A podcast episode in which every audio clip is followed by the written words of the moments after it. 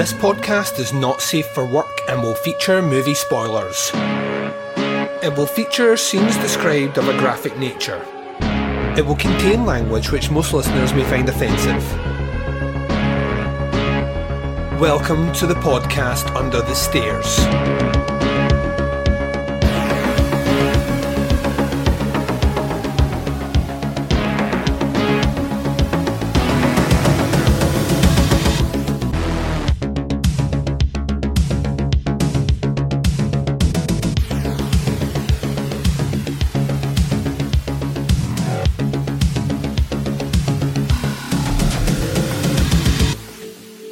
Hi, everyone, and welcome to the podcast Under the Stairs. This is the Choose Your Own Horror Podcast Review Adventure, Season 2, Episode 1. I'm your host, Duncan McLeish. Welcome to the show.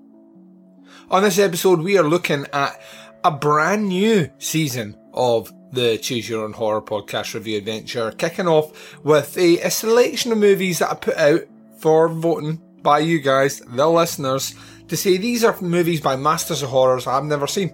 So where do we go? And you guys settled on the George A. Romero Stephen King adaptation called The Dark Half from 1993, a movie that I am very familiar with but have never seen.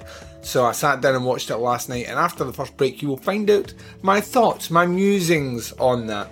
At the end of this episode, I will put out the next four choices for you that we can go, which are tangentially linked back to the Dark Half. That's right, it's as simple as that. These episodes are always easy breezy and it makes me feel good to do them. We whoosh right through them and then give the power back to the people to dictate where we go next. Now, on this episode, um, we also at the start like to give out a little bit of an update as to what is happening under the stairs. This has been a busy week.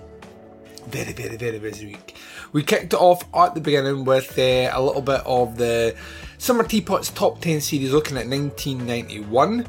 And in between that, we have launched um, more stuff, haven't we? we? We have piled on the pressure, always giving you that dirty, dirty, dirty pressure. We had the July report looking back over the entire month of July, the big news stories, releases, and what podcasts Under the Stairs did in that month. We also dropped Movie Club, a little bit Satan's Slaves available on Shudder, and you have about four weeks to get your review in for that one. And now, like I say, we're back to doing the Choose Your Own Horror Podcast review adventure before returning and closing out the week tomorrow with In the Eye of the Hurricane, this number 37 of the 88 Films Italian collection. So there we go, nice and easy. I keep wanting to say Italian classics because those ones are bona fide classics. Unlike that slasher collection, if you know what I mean. High five, anyone? High five? Nope. Leave me hanging. Monday we'll kick off the Summer Teapot's Top 10 series looking at 1992. But let's just get right into this. So, we're going to take a very short break just now. You're going to hear promos for shows that I love. You're going to hear a little bit of music. You're also then going to hear the trailer for The Dark Half. This is movie number one of season two of the Choose Your Own Horror podcast review adventure, and we're going to be right back to review that movie right after this.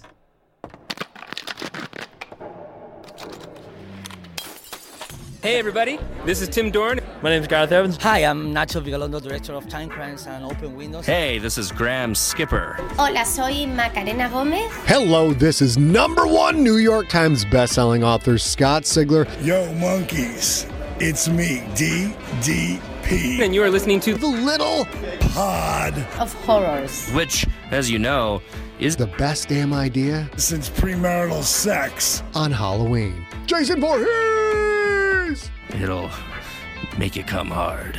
And that's not a bad thing. That monkey is a good thing.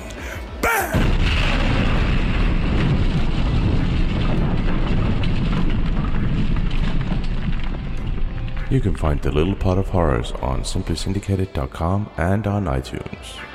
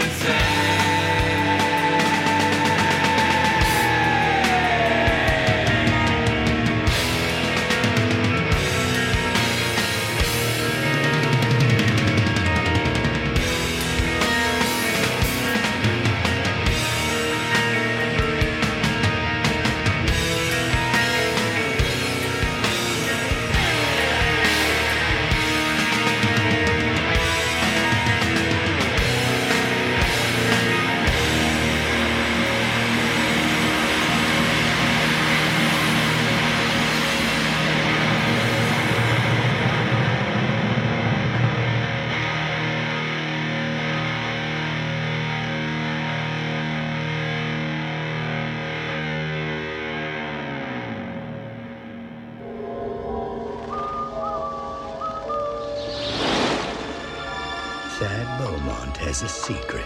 I know all about it. A piece of himself he keeps hidden, You just don't want to give up George. You become attached to him. locked away until he needs it. These behaviors could be interpreted as schizophrenia. Away from the light, safe in the shadows. I wrote those words, and I have no recollection of doing it. But sometimes secrets take on a life of their own. Thad Beaumont thought he didn't need George Stark anymore. The American way of death. That's it. He served his purpose. Time to lay him to rest. But George is not about to go quietly. You really don't realize what you're like when you write those books, do you? It's like watching Jekyll turn into Hyde. We're here to question you in connection with a capital crime. Evidence says you did it. George Stark has somehow come to life. Hello, George. I can come closer to believe a ghost story than this. You're talking about a man who never was. No! He wants to take over your life. Can't you see that? Based upon a book by Stephen King, comes George A. Romero's masterful vision of a nightmare come true. Are you ready? Just waiting on you. The Dark Half. And welcome back. So you've just heard the trailer for this movie, feature movie, uh, we're going to be discussing, which is The Dark Half from 1993. It's officially released in the UK in 94, so it was that weird time period where things were getting released um, six months to a year in the States before the UK, just depending on the title. Um, this one is directed by George A. Romero, master of horror George A. Romero, and is based on the Stephen King novel of the same name, but the screenplay was adapted by George A. Romero. Um, the cast listing for this one is Timothy Hutton, Amy Madigan, I can't speak, Michael Rooker, Julie Harris, Robert Joy, Kent Broadhurst, Beth Grant, uh, Tom Mardirosian, Larry John Myers, Patrick Brannan, and Royal Dano. The synopsis for this one is a writer's fictional alter ego wants to take over his life at any price. So, right, this was a had never seen but did the audiobook a while ago. So the book's from the 80s. I want to say it's like 88 or 89. And I remember kind of digging it. It's quirky. It's Stephen King writing about, you know, authors, uh, which is a territory he enjoys to revisit. And to be honest with you, I enjoy when he revisits them. Um, there's also the whole link in with the Castle Rock sort of contingent, that um, kind of grander sort of universe that Stephen King builds through those stories in and around Maine. And I'm actually not sure because I've never watched the Castle Rock TV show, although it is on my list. I'm not sure if this has already been woven into that series or if there is intentions moving forward to do so. But yeah, essentially what you have in this film is you have this very kind of successful author who is, well, you have this author who is kind of known for writing very well received, very highbrow sort of, you know, affairs and literature. And he also goes by a pseudonym. His pseudonym, George Stark, is what he uses to write these kind of really schlocky, kind of murder, kind of graphic thriller sort of novels, kind of noirish at times, but for the most part, definitely this like leans into the the kind of tits gore murder sort of thing. And what we find out is that as times goes on, the duality of this situation means that our, our main character, who's Thad, by the way, classic American name, Thad Beaumont, um, and his alter ego is George Stark. Find that as he's trying to kind of move away from this or try to expunge the the kind of shamefulness that he has towards making these less appealing novels to the literary establishment, um, that actually starts to well, he thinks in the first instance that it starts to birth um, a, kind of a, a cloned version of himself. Uh, this George Stark version as a as a real entity, or maybe this is what's taking over his um, his psyche. So he's like almost losing out to this duality, this second half of his brain. Uh, but what we actually find out is that he had a kind of he was conjoined, so to speak. He had a parasitic kind of conjoined twin brother, um, which was removed from him, died at childbirth, um, and as a result of this, it's kind of his brain is continuing to perpetuate this this evil version of himself. What's really interesting about the story, um, notwithstanding things like the use of birds, which I think must be a nod back to like Hitchcock's Birds, it can't not be. But what I found really interesting about this one is that we are 93 this comes out, and within, well, a year's time, uh, a year and a half's time, John Carpenter puts out In the Mouth of Madness, which also deals with the author's effects in the book Supernatural, uh, the effects of writing something in a book having an impact on the physical world. Do you read Sutter Kane? Um, this sort of example where you kind of think to yourself, was John Carpenter very much aware of this? Because the big thing about In the Mouth of Madness is you read between the lines, you can make the case that Carpenter is writing very much about Stephen King. Um, in this kind of Lovecraftian fashion, you it makes you wonder if maybe on some level he had read The Dark Half. I don't want to say plagiarism or even homage. I, I don't quite know, but it feels like there's a bit of common ground. It almost feels like they would make an interesting double bill. Although, granted, I think In the Mouth of Madness is a far superior film by, like, just generally a better master of horror. What kind of struck me about the movie overall is that it falls into that weird camp of Stephen King movies from the kind of very late 80s, early 2000s. These kind of movies which have a almost kind of TV movie feel to the cinematography. And like Needful Things is a great example of that. We recently are about, or if it's not out yet, we are recently about to cover that on the Summer Teapots Top 10 series. And Needful Things is has a similar sort of vibe. It feels kind of TV movie. It's overtly long. I mean, this movie's two, just over two hours long, which is far too long for a movie of its stature. This movie should be a nice, succinct hour and a half, no more than that. Uh, I understand Stephen King puts a lot of stuff in his books and you want to try and transfer them over, but there's a lot of hanging time in this particular one, which is a shame because the casting's pretty fucking strong. When Michael Rooker shows up as your sheriff, you know Duncan is having a good fucking time, and he's brilliant in this one. He's, you know, overtly suspicious in a way which I kind of get behind. But what you have here ultimately is like one of these kind of feels like TV movie, although the violence and the language belie that. So you get this idea of well, this actually might feel one way, but what we are really getting here is something a bit more adult, a bit more graphic. Um, also doesn't necessarily feel like a Romero directed movie. It's really, really weird. Um, that being said, about the same time period, Romero's involvement in Two Evil Eyes is something which I've cast a bit of shade on. I don't particularly like his entry in that one for a lot of the same reasons. I think it's overtly long and has a TV movie vibe about it. You're getting that here as well. It just doesn't feel like it has the panache or the flair that we'd usually expect from a George A. Romero. It doesn't go for the jugular like his zombies usually do. So it's kind of a bit flat there also on top of that, out with the, the, the kind of length as well, um, I kind of feel like the resolution takes a long time to get there and then a long time to resolve in the movie. So there's there's pacing concerns f- from my perspective. But that's really the only negative things I could say. I was actually surprised at how well this all came together. Uh, this is generally one that I hear being used on negative lists of King adaptations. Rightly enough, when I did my top 10 Stephen King adapted movies from books, um, I kind of overlooked this one completely. I'd done the book and I was like, well, the book's alright, but I don't think the, you know, the movie is all that great. And every list I've ever seen has kind of shunned it, has kind of knocked it down a little bit. So I don't think it's going to deliver on that, on that promise. And then watching it, actually, I actually thought, you know, I'm having, I'm having quite a lot of fun with this. Yes, I picked up my phone a few times because there's nothing happening on the screen.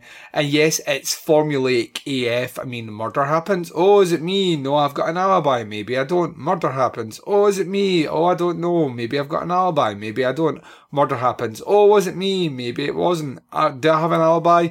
No, I don't. You know, this sort of idea, it was rinse and repeat quite a bit through the movie. But what I found is I really enjoyed the family dynamic. Um, I really enjoyed the, Thad Beaumont character, even though he was ridiculously arrogant. But the George Stark entity himself, the more gnarly he gets, the more kind of, you know, cut up, battered, and bruised. Um, the more I really dug it, the more I started getting into. He has an almost kind of I Madman esque quality. That's another movie that would pair really well. There's your triple bill, ladies and gents. Uh, literary, literary, literary horror on the screen. Can't say that, but you want you want three back to back for a good time.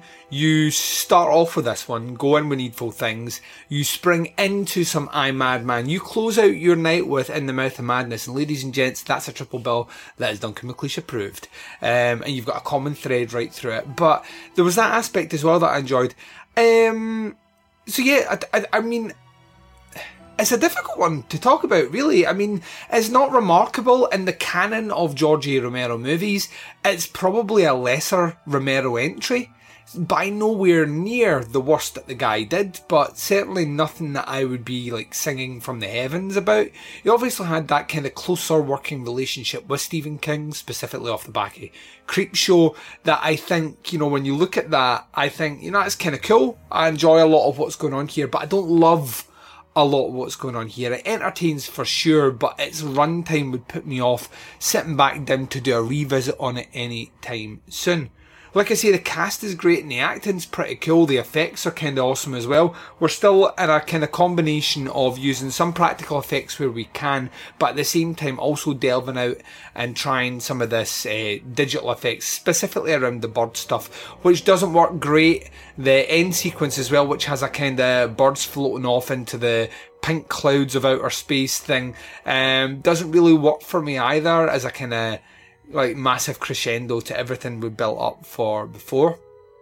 What was kind of interesting was you've got two little twins in this one as well, two little twin kids who are put in surprising peril in this movie more than once. In fact, one is shot at and the bullet barely misses them, which I think is. And then there's also the threat of like a, a like a kind of retractable carpet blade being left on the floor beside one of them. That when I'm watching it, I'm like, child peril is just something you don't see a lot of in in horror movies, especially infant peril.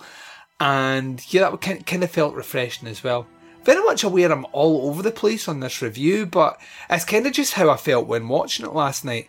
It was a lot better than what I expected it to be, however, it falls short of something that I would expect from the master of horror, George A. Romero, even something like penned by Stephen King. It was an enjoyable watch for sure. If you've not seen it before, I would definitely say check it off your list like I say, I don't think I'll be going back to it anytime soon. And if you were wanting to watch it but were concerned from my review, try that trouble, that, that kind of triple double triple double bill, that triple bill, uh, and sit down and check that out and see how you get on with it. I think in the context of other movies which do similar things, slightly schlockier and better in a lot of respects, that might work. In terms of grades for this one, it's a 3.5 out of 5, somewhere between I liked it and really liked it. Um, I'm going to go back and check the book out actually. It's been a few years since I, I did that one. I always remember kind of enjoying that one quite a bit. And I think I enjoy it more than I enjoy this movie, which should surprise no one when it comes to King adaptations. But yeah, this was a good one. It was a good choice. I, I can't thank you enough for picking it. And uh, yeah, 3.5 ain't nothing to fuck with. So let's turn our attention to where we can go next. We have four unspeakable choices to take us off in our second episode of season two. And like I said before at the start, when we do these choices here, they are tangentially linked to the movie we've just reviewed. So when I say tangentially linked, that could be through um, similar plot devices, it could be through um, same director, maybe composer, similar actors, a theme. Um, so yeah, we'll kind of cover most of those bases in the four suggestions coming up.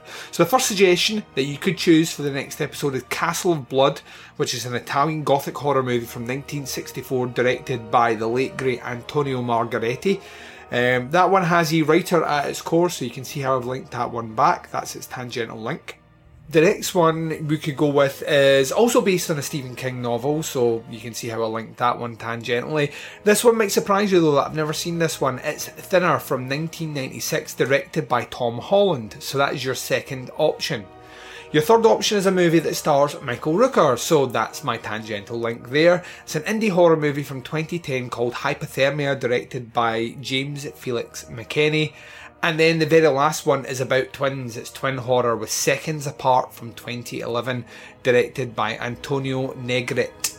So that's your four options. You could choose Castle of Blood from 1964, Thinner from 1996, Hypothermia from 2010, or Seconds Apart from 2011.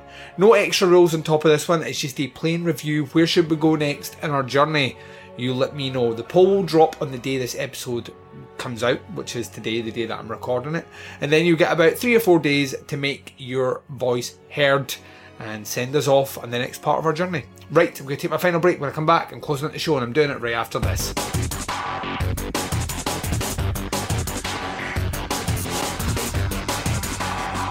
You're listening to the podcast Under the Stairs.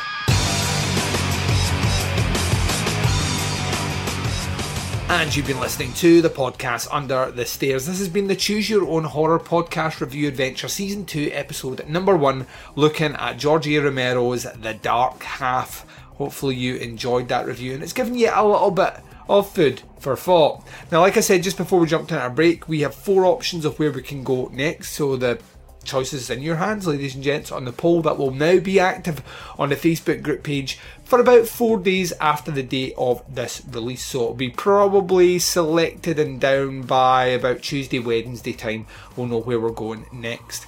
Your four options were really simple. Castle of Blood from 1964, it's a gothic horror Italian movie directed by Antonio Margheriti.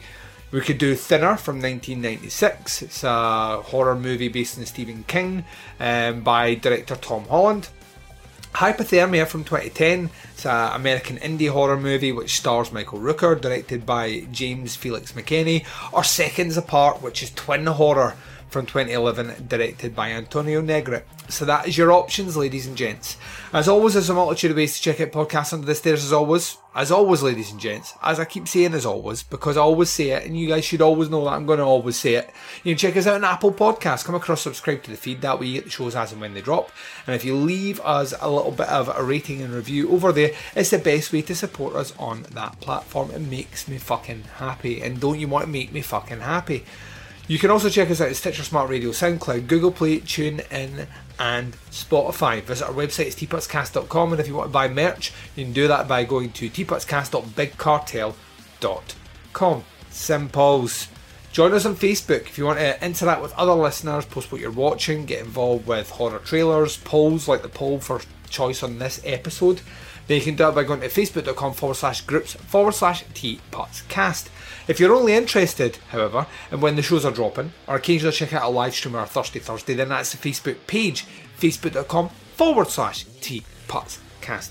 You can interact with myself and the Baz on the twin prongs of social media sexiness. Instagram and Twitter both can be followed at teapotscast. And if you're one of the new kids on the block using that Flick Chat app, you can join us by pressing the plus button on the app, join by code, and typing in the podcast under the stairs, all lowercase, and that will bring you across to our group. It's like a giant message board forum for podcasts under the stairs listeners. It is a ton of fun, so get involved. The podcast Under the Stairs will return to you tomorrow with In the Eye of the Hurricane. That is disc number 37 of the Italian collection by 88 Films. But until then, wherever you are, whatever the time zone is, and whatever you're up to in this big bad world of ours, please take care of yourselves out there. This is Duncan McLeish broadcasting live from Under the Stairs. Ladies and gents, I am signing off.